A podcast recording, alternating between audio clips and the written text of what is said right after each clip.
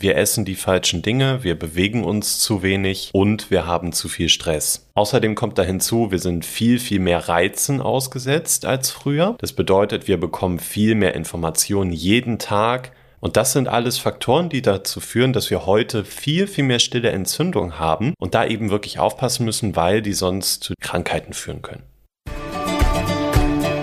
Hallo, schön, dass du wieder eingeschaltet hast zum Vita Moment Podcast, dein Podcast für Ernährung, Gesundheit und Wohlbefinden. Hier ist wie immer Chiara und Lars sitzt mir auch wie immer gegenüber.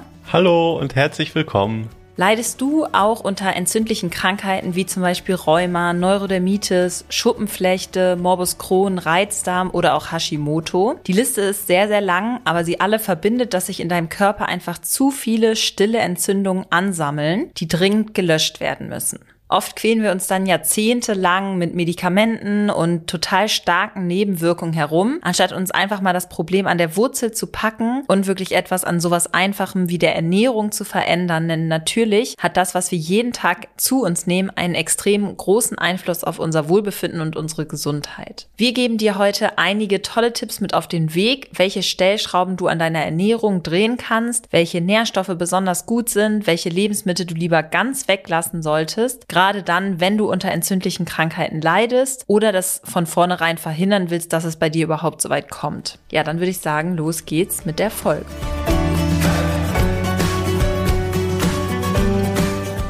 Ja, Lars, lass uns doch mal sonst damit beginnen, darüber zu sprechen, dass immer mehr Menschen unter Krankheiten leiden, die durch stille Entzündung begünstigt werden oder auch hervorgerufen werden. Warum ist das so?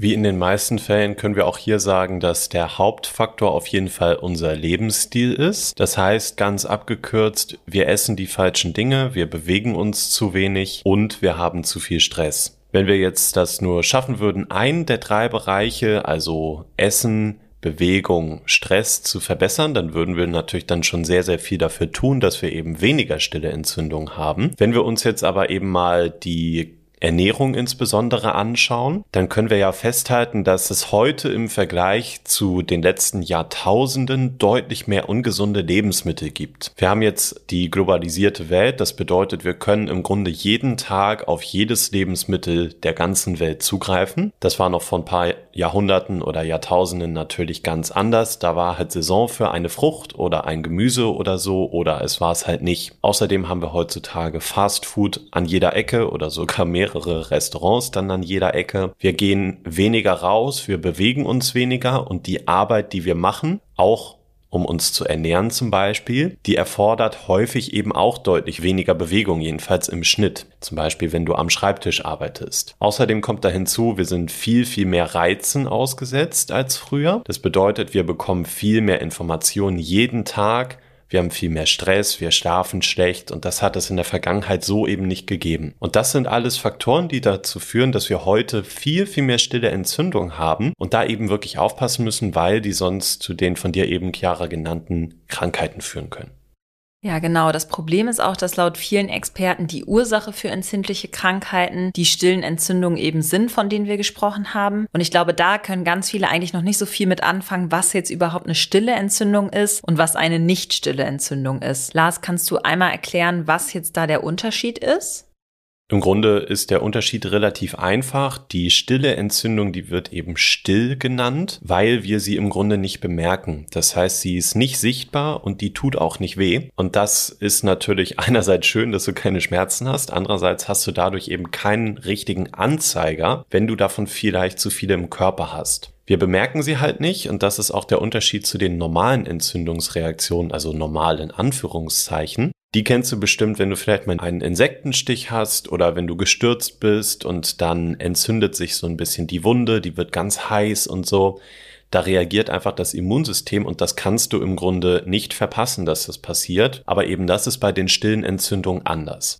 Ja, und um das zu verdeutlichen, kannst du dir dein Immunsystem bei Entzündungen so ein bisschen wie die Feuerwehr vorstellen, die zuständig ist. Also die Entzündungen führen dann zu einem Brand in deinem Körper. Der ist vielleicht auch gar nicht so groß, aber die Feuerwehr, also dein Immunsystem, muss diesen Brand löschen. Und wenn du dann jetzt aber ganz, ganz viele Entzündungen und auch stille Entzündungen in deinem Körper hast, dann ist die Feuerwehr komplett überfordert. Sie arbeitet rund um die Uhr ohne Pause, fährt von einem Brand zum nächsten und kommt gar nicht hinterher, die ganzen Feuer, die da sind, zu löschen löschen. Und irgendwann ist dein Immunsystem dann so überfordert, dass halt Krankheiten entstehen können, wie beispielsweise Neurodermitis, Hashimoto, Reizdarm oder auch andere entzündliche Krankheiten. Und genau das ist auch der Grund, warum wir unseren Körper durch unseren Lebensstil davor schützen wollen, dass gar nicht erst so viele Entzündungen entstehen können. Also wir wollen eigentlich von vornherein alles dafür tun, dass wir möglichst wenig stille Entzündungen im Körper haben. Und da wollen wir jetzt drüber sprechen, Lars. Was können wir alles tun, um stille Entzündung zu vermeiden? Ja, wenn du jetzt gerade aufmerksam zuhörst und vorhin die Gründe für zu viele stille Entzündung gehört hast, dann kannst du dir bestimmt auch die Tipps dagegen vorstellen. Erstens natürlich mehr Bewegung in den Alltag einbauen. Das muss auch gar nicht immer Sport sein, sondern wirklich einfach auch mal spazieren gehen, in der Natur sein und so weiter. Genauso natürlich Stress reduzieren, ganz wichtig auch heutzutage. Und der dritte große Block, da gehe ich jetzt noch ein bisschen mehr drauf ein, das ist natürlich unsere Ernährung. Wir haben da ein paar Lebensmittel für dich mitgebracht, die du tendenziell vermeiden solltest, wenn du etwas gegen deine stillen Entzündungen tun möchtest. Das sind nämlich insbesondere Zucker- und Weißmehlprodukte. Das, was die meisten von uns leider lieben. Ja, genau so ist es. Das ist nämlich sowas wie Kuchen, Brot, Brötchen, Pizza und Nudeln. Essen, glaube ich, viele von uns sehr, sehr häufig. Genauso schlecht bei stillen Entzündungen oder Förderlich für stille Entzündung ist Billigfleisch und Wurst. Außerdem kannst du dir bestimmt auch gut vorstellen, dass nicht so gut ist, wenn wir Fastfood essen und wenn wir Alkohol trinken, was ja auch gerne in Kombination passiert. Denn insbesondere in Fastfood haben wir tatsächlich auch eine Mischung von vielen entzündlichen Stoffen. Wir haben in der Regel viel Weißmehl enthalten, häufig ist auch irgendwie selbst bei herzhaften Sachen Zucker drin versteckt. Wir haben Billigfleisch und schlechte Fette und das alles willst du nicht haben. Dazu kommt dann eben noch diese Produkte, dieses Fast Food, das hat im Grunde keine brauchbaren Nährstoffe für dich. Außerdem ist es häufig so, dass Fast Food dich gar nicht so wirklich sättigt und die stillen Entzündungen werden eben immer schlimmer. Plus du nimmst, wenn du es häufig isst, wahrscheinlich an Gewicht zu und viel Bauchfett wiederum fördert auch stille Entzündungen. Das möchtest du also auch nicht. Von daher kannst du hier schon mal diese paar Lebensmittelkategorien für dich mitnehmen, auf die du in deiner Ernährung täglich achten solltest.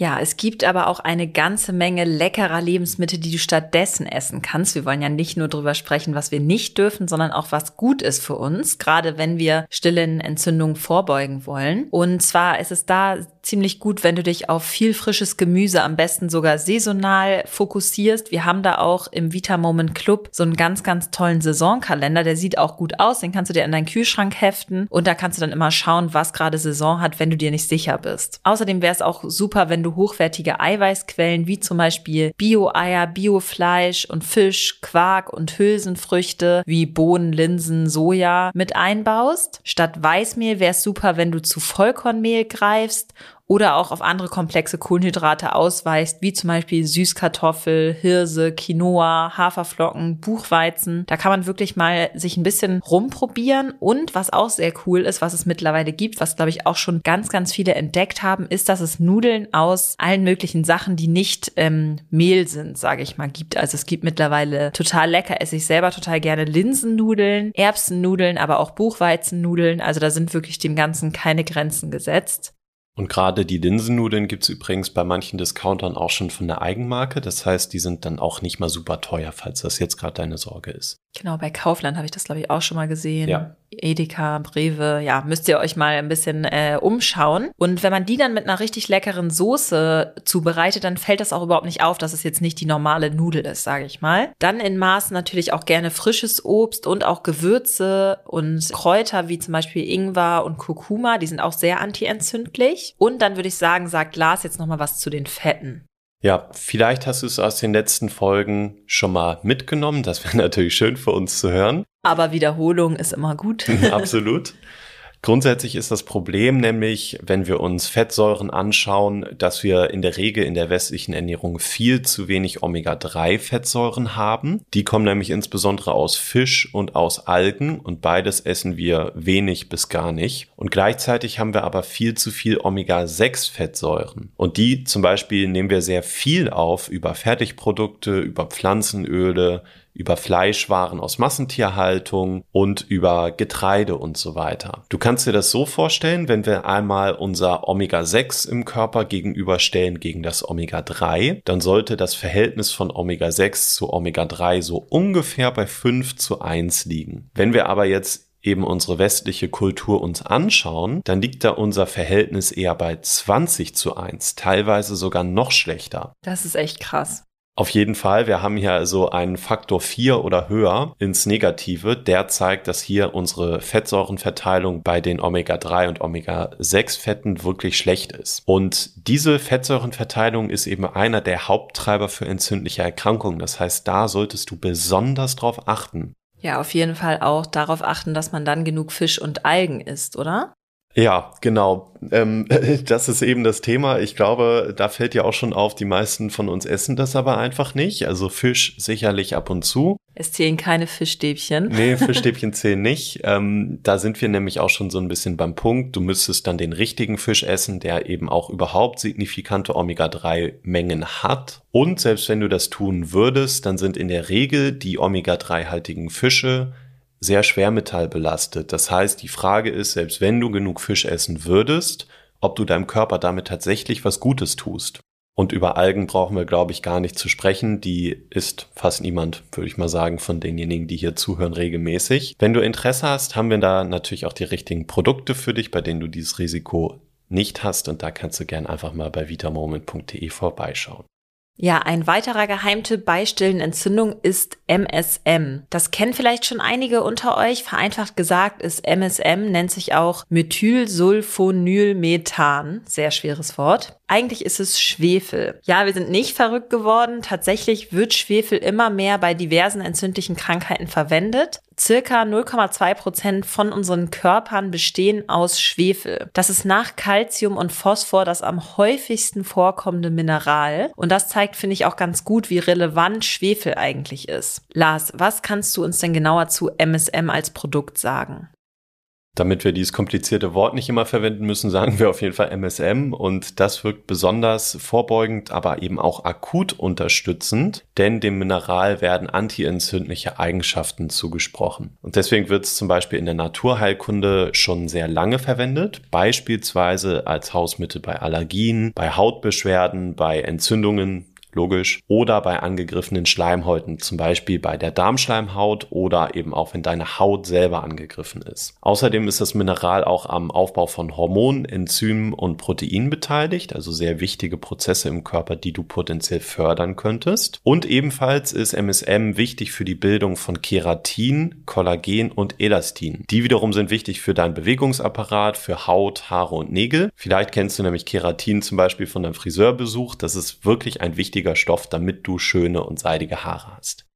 Ja, um gut versorgt zu sein, müssen wir MSM, also Schwefel, über Lebensmittel wie Avocado, Eier, Fisch, Fleisch, Milch und Hülsenfrüchte aufnehmen. Selbst herstellen kann dein Körper Schwefel nämlich nicht und insbesondere wenn du weißt, dass du unter einer entzündlichen Krankheit leidest oder generell einfach viele Entzündungen im Körper hast, dann kann sich die Einnahme von MSM wirklich lohnen. Genau das haben wir auch bei Vitamoment als Anlass genommen, unser eigenes MSM-Produkt zu entwickeln. Wir wurden immer wieder gefragt, warum wir das denn nicht haben und ob wir das nicht auch mal ins Sortiment aufnehmen wollen. Und genau das haben wir jetzt getan. Es es hat ein bisschen gedauert, weil wir insbesondere auf eine extrem hochwertige Qualität geachtet haben und uns deswegen für einen patentierten Premium-Rohstoff entschieden haben, um euch wirklich zu versichern, dass wir ein 100% reines Produkt anbieten können. Natürlich wie immer ohne Zusatzstoffe. Da würde ich sagen, sprechen wir doch jetzt mal drüber, wie wir das Ganze am besten dosieren.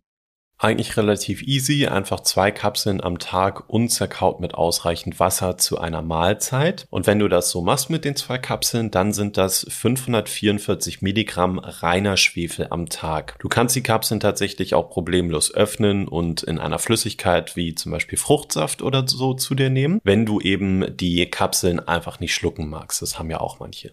Und ist es möglich, dass ich durch die Einnahme von MSM irgendwelche Nebenwirkungen bekomme? Die meisten vertragen es tatsächlich sehr, sehr gut. Es gibt natürlich aber immer auch mal Einzelfälle. Es kann zum Beispiel sein, wenn du einen extrem empfindlichen Magen hast, dass du ganz besonders darauf achten solltest, wirklich das Produkt auch zu deiner Mahlzeit beziehungsweise nach einer Mahlzeit einzunehmen. Es kann auch tatsächlich sein, dass am Anfang Schlappheit oder Kopfschmerzen sich zeigen. In der Fachwelt wird davon ausgegangen, dass es dadurch kommt, dass einfach durch das MSM Entgiftung stattfindet in deinem Körper und das kann tatsächlich dazu führen, dass diese gelösten Gifte eben erstmal beispielsweise die Kopfschmerzen auslösen. Und das kann eben laut diesen Fachmeinungen sein, dass dann diese Entgiftung, die potenziell stattfindet, die Kopfschmerzen auslösen könnte. Wenn das der Fall sein sollte, dann sollte das aber wirklich nur kurz gehen und schnell wieder abklingen. Im Zweifel kannst du natürlich auch einfach langsam starten. Dann startest du eben nicht direkt mit den zwei Kapseln, sondern nimmst vielleicht die ersten ein, zwei Wochen nur eine Kapsel am Tag und dann erhöhst du mal auf zwei Kapseln. Oder wenn du die Kapseln öffnest, dann kannst du ja sogar auch anderthalb Kapseln vielleicht mal nehmen. Das ist eben besonders dann wichtig, wenn du vielleicht sehr sensibel auch auf Nahrungsergänzung reagierst, dann ähm, starte da einfach schrittweise. Ja, und wie bei allen natürlichen Nahrungsergänzungen ist es auch bei MSM der Fall und es ist wichtig, dem Körper wirklich Zeit zu geben, sich an das Produkt gewöhnen zu lassen und nicht sofort mit einer Verbesserung von heute auf morgen zu rechnen. Gerade natürliche Mittel brauchen einfach ein bisschen mehr Zeit, eben auch weil sie das Problem an der Wurzel lösen und nicht nur die Symptome bekämpfen oder überdecken. Also hab auf jeden Fall Geduld und warte mal ein paar Monate ab und schau mal, wie sich deine Beschwerden entwickeln. Die letzte Frage, die auch sehr, sehr häufig gestellt wird, gibt es Wechselwirkungen mit bestimmten Medikamenten? MSM hat eine leicht blutverdünnende Wirkung und deswegen sagen Expertinnen und Experten bei der Frage, dass am besten bei der Einnahme von Blutverdünnungsmitteln, wie zum Beispiel Aspirin, Heparin oder ganz klassisch Malcumar, unbedingt vorher mit dem Arzt gesprochen werden sollte. Und wenn das getan wurde, dann trotzdem am besten MSM nur ganz langsam einführen und steigern. Ein wichtiges Anliegen haben wir noch zum Schluss an euch, was den Kauf von MSM angeht.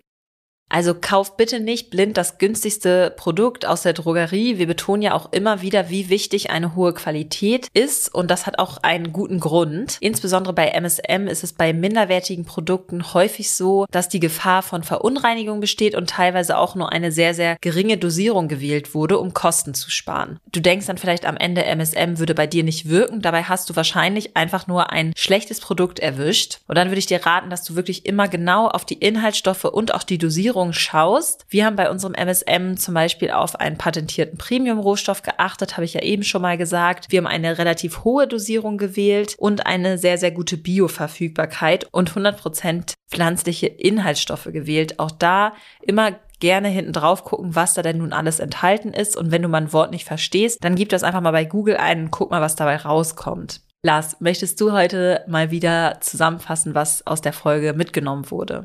Ja, das mache ich doch sehr gerne. Punkt eins war, dass du durch deinen Lebensstil die Wahrscheinlichkeit mittlerweile deutlich erhöht hast, sehr viele stille Entzündungen zu haben. Und was daraus resultieren kann, sind Krankheiten wie Rheuma, Hashimoto, Neurodermitis, Schuppenflechte oder Darmprobleme. Außerdem solltest du heute mitgenommen haben, welche Lebensmittel du lieber nicht essen solltest und wie wiederum eine antientzündliche Ernährung aussehen kann. Außerdem ist es wichtig, deinen Körper zu unterstützen und das kannst du eben zum Beispiel mit MSM tun, beziehungsweise Schwefel. Und das haben wir brandneu bei uns im Angebot aus patentiertem Premium-Rohstoff. Du weißt außerdem, wie du MSM richtig dosierst und welches die Qualitätsmerkmale sind. Und wenn du jetzt interessiert an MSM bist, dann schau doch gern mal hier in die Folgenbeschreibung. Da findest du nämlich wie immer den Link zu dem Produkt. Und ansonsten kannst du dich grundsätzlich natürlich auch gerne auf vitamoment.de weiter informieren. Ja, dann würde ich sagen, schön, dass ihr wieder mit dabei wart und zum Podcast eingeschaltet habt. Wenn du den Podcast regelmäßig hörst, dann lass uns doch auch gerne einfach mal eine Bewertung da und abonniere auf jeden Fall den Podcast, damit du keine weitere Folge mehr verpasst. Dann würde ich sagen, habt noch einen wunderschönen Tag und wir hören uns nächste Woche wieder. Bis zum nächsten Mal. Tschüss. Tschüss.